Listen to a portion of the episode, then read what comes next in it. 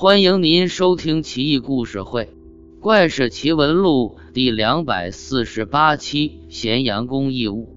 公元前两百零六年，刘邦进入咸阳，秦三世子婴献上传国玉玺，自负于城外。秦王刘邦约法三章，百姓为之雀跃。而后，刘邦巡视咸阳宫府库，金玉珍宝不计其数。看得刘邦眼花缭乱，瞠目结舌。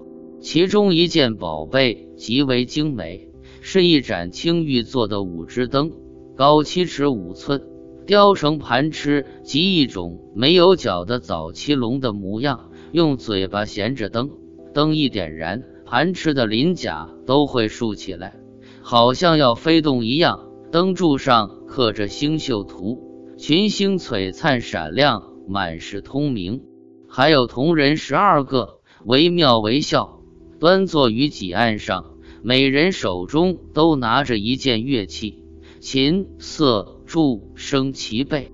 案几之下安装着两根铜管，弯曲向上数尺高，开口都在案几后面。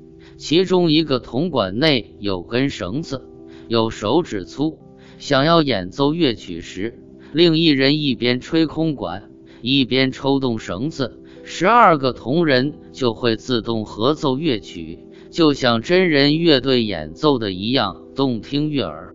还有一张古琴，长六尺，安装了十三根琴弦，二十六根系琴弦的绳子都用西方七宝装饰，刻着铭文“梵语之乐”。梵语指的是最珍贵、最华美的玉。另有一根玉管，长二尺三寸，二十六个孔，轻轻吹动就能产生幻影。眼前车马山林、河流山川，宛若置身其中，如同古代的幻灯片。奇哉！只要停下来，幻影马上就不见了。玉管上的铭文为“朝华之管”。最神奇的莫过于一面方镜，宽四尺。高五尺九寸，镜内外都透出光芒。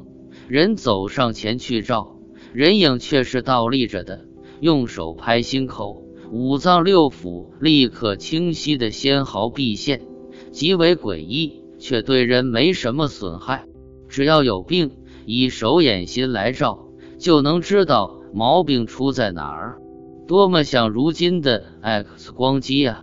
据说。秦始皇还用这面铜镜照宫女嫔妃，哪个女人有邪心意志，镜中影子必定胆张心动，秦始皇就会毫不犹豫杀掉她。后来项羽大军赶到，刘邦不敢和项羽火拼，把珍宝封存入库，秋毫无犯，还军霸上。鸿门宴后，项羽趾高气扬地开进咸阳宫。将珍宝扫荡一空，据说还火烧阿房宫，大火三月不绝，这些珍宝也就不知所踪了。唉，想来真是令人遗憾啊。